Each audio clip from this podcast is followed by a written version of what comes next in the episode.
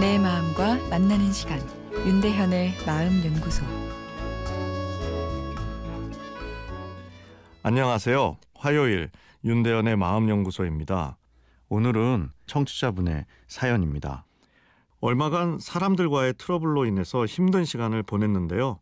곰곰이 생각해 보니 그 시간들에 대해서 감사한 점도 있고 배운 점도 있어서 그런 부분들을 일기장에 쓰게 되었습니다. 사실 제가 올해부터 일기 쓰기를 시작했거든요. 어, 그런데 일기를 쓰다가 문득 3월에 쓴 글을 보게 됐는데 깜짝 놀랐습니다. 왜냐하면 3월에도 똑같은 문제로 제가 힘들어 했었고 그 문제를 통해서 성숙해지겠다는 지금과 거의 똑같은 내용이 적혀 있었던 것입니다. 분명 3월에 큰 깨달음을 얻어서 두 번 다시 이런 행동을 반복하지 말고 더 성숙해지자라고 글을 썼건만 그새 잊어버리고 그때와 똑같은 다짐을 하는 저의 모습을 보니까 제 스스로가 제자리 걸음을 걷는 기분이 들었습니다. 일기를 통해 내 스스로 잘못된 점, 경험을 통해 배울 수 있는 점 등을 쓰면 제가 조금 더 나아지고 더 성숙해지지 않을까 생각했는데 전혀 그렇지 못하니 당황스러울 뿐입니다.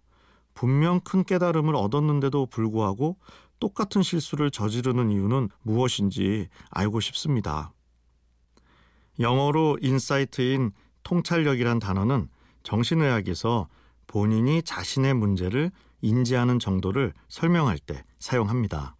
통찰은 크게 두 단계로 나누는데 먼저 intellectual insight라는 지적 통찰과 emotional insight라는 감성적 통찰이 있습니다. 지적 통찰은 머리로 자신의 문제를 이해하는 단계입니다. 감성적 통찰이란 이성적인 이해를 넘어 마음 깊숙한 곳까지 자신의 문제를 받아들이는 것을 이야기합니다.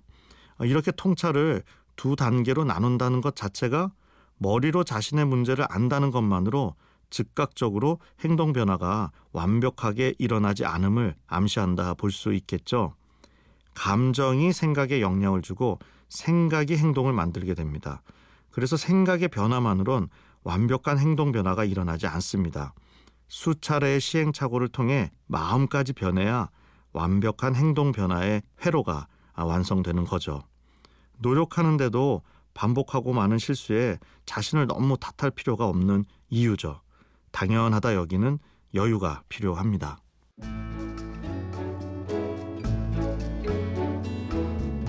윤대현의 마음연구소 지금까지 정신건강의학과 전문의 윤대현 교수였습니다.